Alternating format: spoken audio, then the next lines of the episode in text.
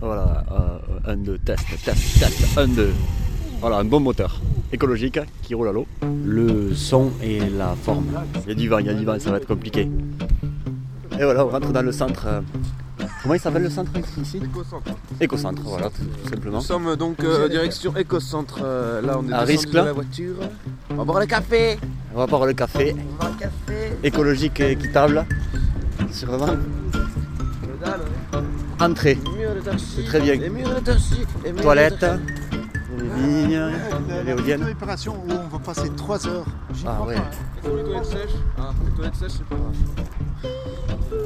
Des modules mur ossature bois et remplissage isolant à sec.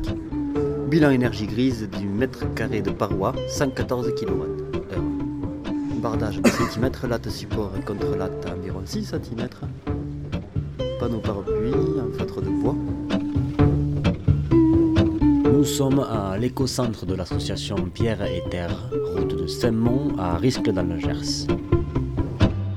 Là, l'écocentre Pierre et Terre informe et accompagne pour la mise en place d'assainissement des eaux par filtre planté, promeut l'utilisation des toilettes sèches pour économie d'eau et du compostage, conseille et travaille sur des techniques en éco-construction et un diagnostic énergétique de l'habitat. Fini le parpaing doublé de son radiateur électrique, donc nucléaire, L'association Pierre et Terre a été créée en 1997, installée sur l'ancien site réhabilité du lycée de Riscle. Elle se présente comme un écocentre et aujourd'hui l'écocentre ouvre ses portes à un petit groupe de personnes en formation dans le domaine de l'habitat bioclimatique, c'est-à-dire l'habitat pensé par, pour et dans son environnement, mais on développera au long de l'émission. Donc là, juste pour aller voir au niveau de l'éolien, souvent on dit l'éolien, il y a du bruit, il y a des inconvénients et tout. Donc là, il se trouve qu'il y a du vent, donc bien, elle tourne bien. Donc euh, c'est l'idée peut-être d'aller en dessous et pour voir un petit peu les nuisances et euh, faire un petit point là-dessus.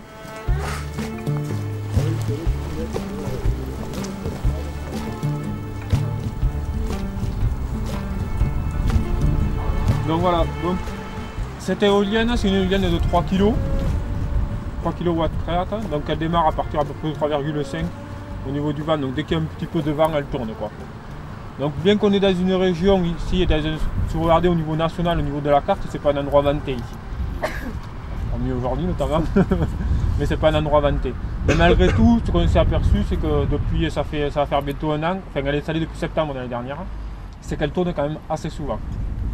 Donc ça c'est déjà pas mal. Au niveau de l'éolien, les deux inconvénients qu'on arrive à retrouver, c'est de dire par exemple c'est la mortalité par exemple au niveau chauve-souris ou oiseau. Donc là vous pouvez regarder au niveau du sol. Nous depuis qu'elle est installée on n'en a pas trouvé.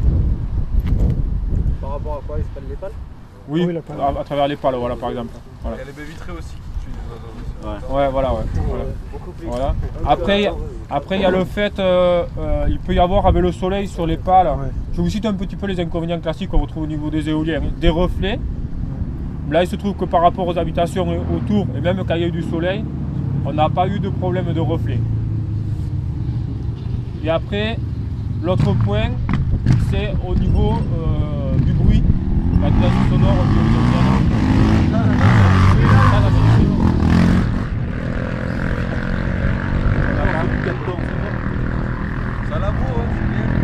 Ça, c'est- bien irrespectueux. Je suis bien d'accord. Et euh, voilà, donc par rapport au bruit, parce que euh, autant pour ça, personne ne va rien dire. Nous ici on a un circuit automobile, ça fait chier bien bon paquet de la population, mais pour quelques personnes qui s'éclatent et qui polluent, on ne doit rien dire. Quoi. Voilà. Donc euh, ça veut dire que les éoliennes, ça- voilà, ça fait aussi beaucoup de bruit. Donc là, il se trouve que vous- si vous écoutez, voyez, c'est difficile quand même de percevoir euh, des nuisances sonores euh, liées à l'éolienne, quoi, quand même. quoi. Pas sur cette envergure. Hein Pas sur cette envergure. Voilà, oui, non, non, mais je vous, je vous parle de 3 kg, hein, je vous parle de mini éolienne. là, hein. Toujours pareil. hein. Même au niveau du bâtiment, tout pareil. Ce que je vais vous montrer, je vais vous montrer ce qu'on a fait nous. C'est l'exemple de ce qu'on a pris, c'est un choix. Après, l'idée, c'est ça, c'est montrer ce qui est possible. Après, ce qu'il faut se dire aussi, c'est que euh, c'est des technologies qui sont évolutives. En permanence, ça évolue. En permanence, on arrive à trouver des améliorations et tout ça. Parce que le bruit permet de différents éléments sur les éoliennes. Et aussi en permanence les différents, euh, sur quoi il faut travailler pour diminuer euh, ces impacts qui sont considérés comme nuisibles. quoi. Mais l'objectif, voilà, l'objectif c'est que nous ici, c'est pas pour se donner bonne conscience. Ouais, ouais, c'est montrer que ça peut marcher. On a, on a travaillé, on va le voir à l'intérieur du bâtiment, on a travaillé aussi sur comment nous économiser au maximum l'énergie, de par la conception du bâtiment, de par on va voir les ampoules qu'on a mis, de par Oui, après, c'est tous, tous les choix que l'on fait dans la consommation et dans le bâtiment. Vous avez des Pour- moyens pour de faire- stocker. pour faire gaz, stocker Non, on ne stocke pas. Donc s'il n'y a rien qui marche, ni photovoltaïque, ni de vent, qu'est-ce, qu'on, qu'est-ce que vous faites Bah. S'il n'y a rien qui marche Oui. Avec tout le monde, on est raccordé au réseau. hein. En Ah, quand même, ah oui, vous consommez quand même. Ah, on est raccordé au réseau. Aujourd'hui, pour le photovoltaïque, économiquement, euh, je vois Tout pas. euh, Non, non, non, mais Puis, nous, on était ici, pour vous donner juste un aperçu, euh, quand on a repris, ce- c'est un hectare à 700, ici, il y avait un lycée agricole. Il y avait 14 bâtiments. On a démoli tous les bâtiments qui contenaient les pires des produits qui puissent exister aujourd'hui pour construire dans le bâtiment, c'est-à-dire amiante, qui qui ont été utilisés à un moment donné, amiante liée, floqué, tout ce que vous voulez. Et on a gardé, sur les 14, on en a gardé les 4 hangars que vous voyez, parce que c'est de la tôle essentiellement, et il y a juste de l'amiante liée sur le toit. Donc, euh, si vous voulez, on a gardé ce qui était le moins pire, parce que tout démolir aussi, ça a un coût.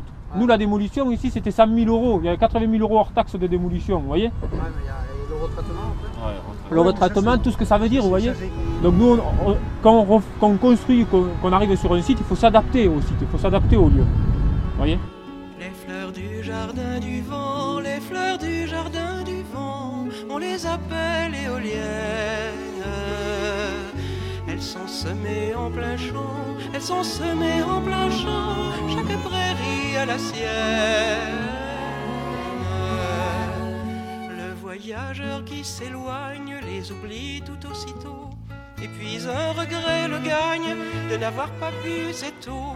Tout au long de son voyage, il garde une soif au cœur, un goût de menthe sauvage, d'argile des profondeurs. Il suffira qu'il revienne sur son chemin à l'envers pour revoir les éoliennes et leur corolle de fer. Jardin du vent, les fleurs du jardin du vent, on les appelle éoliennes. Elles sont semées en plein champ, elles sont semées en plein champ, chaque prairie a la sienne.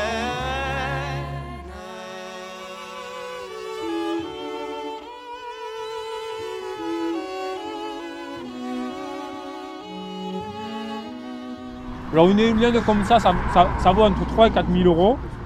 Entre 3 et 4 000 euros.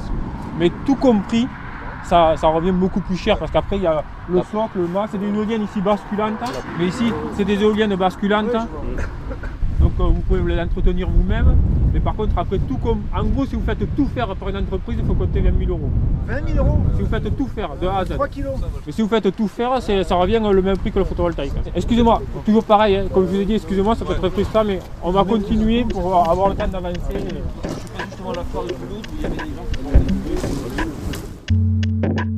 Pendant des siècles, l'énergie éolienne a été utilisée pour fournir un travail mécanique. L'exemple le plus connu est le moulin à vent utilisé par les meuniers pour la transformation du blé en farine. Depuis les années 90, l'amélioration technologique des éoliennes a permis de construire des aérogénérateurs de plus de 5 MW. Ces unités se sont démocratisées et on en retrouve aujourd'hui dans plusieurs pays. Ces éoliennes servent aujourd'hui à produire du courant alternatif pour les réseaux électriques. Cependant, les puissances générées et les impacts sur l'environnement ne sont pas les mêmes que celles du nucléaire, de l'hydroélectrique, etc. On verra que tout n'est pas rose dans la filiale éolienne appliquée au monde de l'industrie. Le petit éolien, dans le cas de l'écocentre, est un bon compromis en tout cas. Au niveau des énergies, comme ça, je finis là-dessus. Donc, le photovoltaïque, il est sur le toit. Il y a 3 kg également. Et c'est des panneaux solaires donc de fabrication française et qui sont ventilés. Donc vous avez une prise d'air en dessous. Et vous voyez qu'il y a des grilles de ventilation en haut. Parce que le problème aujourd'hui de l'intégration, aujourd'hui vous êtes obligé d'intégrer une toiture. Enfin vous êtes obligé. Si vous voulez accéder à certains financements, vous, êtes- vous devez intégrer une toiture. Le problème de l'intégration en toiture aujourd'hui, c'est que ça, les panneaux solaires ils chauffent et quand ils chauffent, ils perdent en rendement. Donc pour éviter ça, il y a ce système-là, qui est un système français, qui permet donc une prise d'air en dessous, vous le voyez juste au-dessus de la gouttière, et vous voyez les grilles de ventilation dessus. Ça paraît assez simple comme ça, mais pourtant, franchement, quand, quand vous re- nous on a étudié beaucoup de propositions ici d'installation, c'est la seule, c'est le seul fabricant qui nous a proposé cette installation de ventilation. quoi. Donc ça paraît simple et logique, mais malgré tout, juste pour vous dire que c'est pas si courant que ça. Et là, ce sont les tuiles qui font l'étanchéité, parce que ça, c'est la nouvelle règle- elles doivent faire l'étanchéité Voilà, pour avoir une intégration parfaite en toiture. Voilà. Et c'est quelle marque C'était quelle marque Je sais pas. Je sais pas. Quel, quel fabricant français C'est euh, Photowatt. À quelques semaines de la présidentielle, la ficelle est un peu grosse. Ces mots sont ceux d'une représentante syndicale de l'énergie. Les acteurs du dossier applaudissent en général l'offre de reprise, mais pour la plupart, le patron d'EDF est en service commandé. France Inter, L'État est actionnaire d'EDF à 85%. 11 février D'ailleurs, le 2012. président de la République annonce ce projet de reprise alors qu'il n'a jamais été abordé en conseil d'administration. Son coût n'est donc pas précisé, ni son S'agit-il de récupérer temporairement Photowatt ou de l'intégrer sur le long terme à la filiale Énergie Nouvelle? Cette filiale qui a vendu il y a trois mois ses parts dans un autre acteur du photovoltaïque. Tout ça reste flou, même si EDF insiste sur l'intérêt de certaines technologies développées par Photowatt. Un délégué syndical parle de surprise, évoque des tensions passées entre EDF et le fabricant. La CGT Énergie, elle, se félicite des emplois sauvés. Le Jabi est maintenant Photowatt, mais ça ne fait pas oublier, dit-elle, l'absence coupable de politique industrielle dans l'énergie solaire. Le 7 juillet 81, à bord d'un petit avion tout plein de panneaux photovoltaïques, transformant la lumière magique solaire en courant électrique. Un homme a traversé la Manche, un beau mardi de lumière blanche. Un avion à moteur solaire peut voler du matin au soir sans essence et sans réservoir. Si tu me crois pas, vas-y donc voir.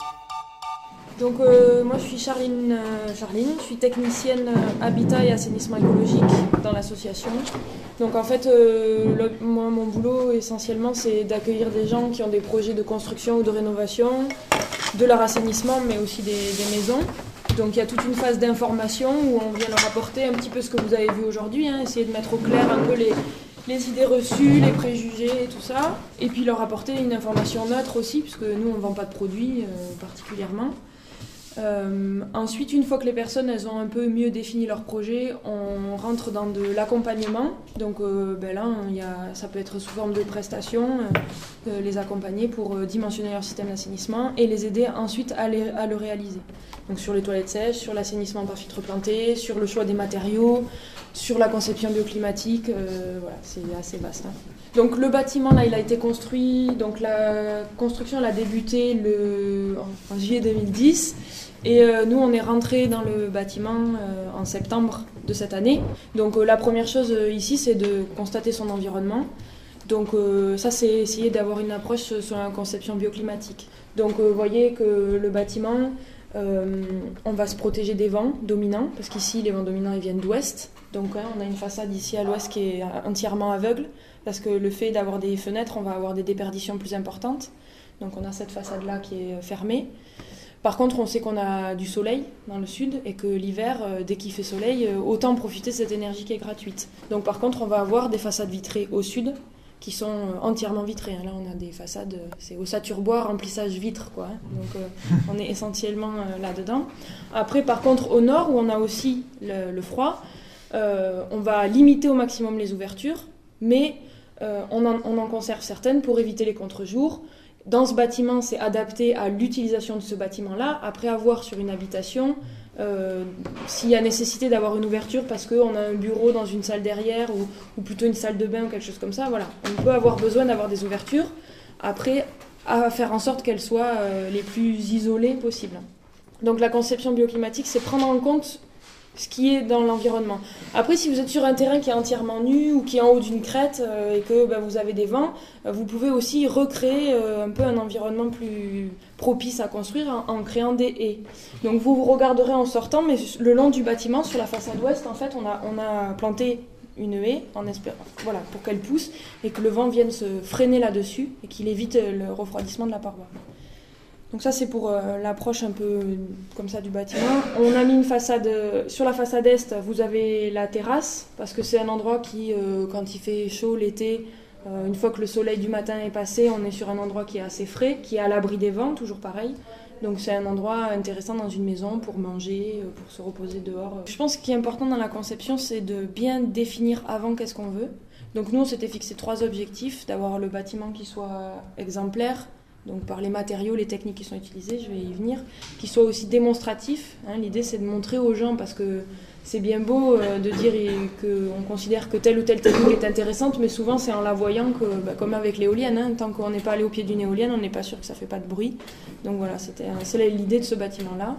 Et après, il y avait aussi le côté euh, performant. Donc on voulait un bâtiment performant qui euh, consomme le moins possible, voilà, et où on bénéficie au maximum des apports solaires. Donc au niveau de l'exemplarité, les matériaux qu'on a utilisés, on les a choisis en fonction des critères. Donc c'est toujours pareil, dire qu'on a fait un bâtiment écologique, écologique ça veut rien dire, parce que ce bâtiment, dans un autre contexte, il sera peut-être moins, euh, pas écologique ou moins écologique qu'il est ici. Donc l'idée c'est voilà, c'est vraiment de prendre en considération qu'est-ce qu'on a dans son environnement. Donc ici, on a décidé de construire un bâtiment euh, qui est en botte de paille porteuse, donc on a utilisé de la paille. La technique c'est paille porteuse, d'accord? Donc il n'y a pas de structure bois qui vient porter le toit. Hein, c'est les murs qui. Le toit vient s'appuyer sur les murs et c'est l'ensemble qui se rigidifie. Donc la paille, elle est issue d'un producteur qui est euh, à Marciac, c'est 50 km d'ici, et on l'a acheté en circuit court. L'intérêt, c'est d'éviter les intermédiaires et donc euh, l'augmentation des, prix. Quoi. On a utilisé la terre, euh, elle a été utilisée, donc il y a un mur là derrière une cloison. Qui est aussi un mur en pisé. Donc, le, le pisé, c'est une technique de compression de la terre. Donc, on prend la terre, on la met entre deux banches et on vient compresser. C'est une technique ici qui est énormément mise en œuvre. Hein. Ça, a ça, a plus de 200 ans. De, on a des maisons ici qui ont plus de 200 ans, qui sont en mur empisé. On faisait des chais aussi euh, par ici. Donc c'est pas une technique euh, euh, récente et super technique. voilà. Donc la terre qui a été utilisée pour faire cette cloison-là, enfin ce mur, c'est la terre des fondations. Donc là, on ne peut pas faire plus local que, ça. Hein. Après, la terre qui est euh, utilisée pour euh, faire les enduits, elle vient d'une briqueterie qui est euh, dans Boulogne-sur-Gesse. Donc c'est le sud du département, enfin Haute-Garonne-Gers, voilà. Donc on est quand même sur quelque chose qui est local. On a utilisé du chanvre pour isoler le sol. Donc le sol, c'est une dalle en chaud chanvre donc on a utilisé du chanvre parce que c'est un coproduit agricole, c'est-à-dire qu'il y a une partie du chanvre qui est utilisée pour faire euh, des fibres euh, et une autre partie qui est utilisée dans l'habitat pour faire de l'isolation par exemple. Donc on est sur un coproduit, quelque chose qui ressemble à, qui aurait pu être un déchet, qui fait une ressource à un moment donné, d'autant plus que dans le Gers, il y a une tentative de structuration d'une filière euh, de chanvre donc euh, voilà, c'était intéressant aussi de participer à la dynamisation, de montrer que c'est possible de le faire, et donc du coup, de, dans le côté démonstratif, aider et pousser des gens à, le faire aussi. All alone in the snow,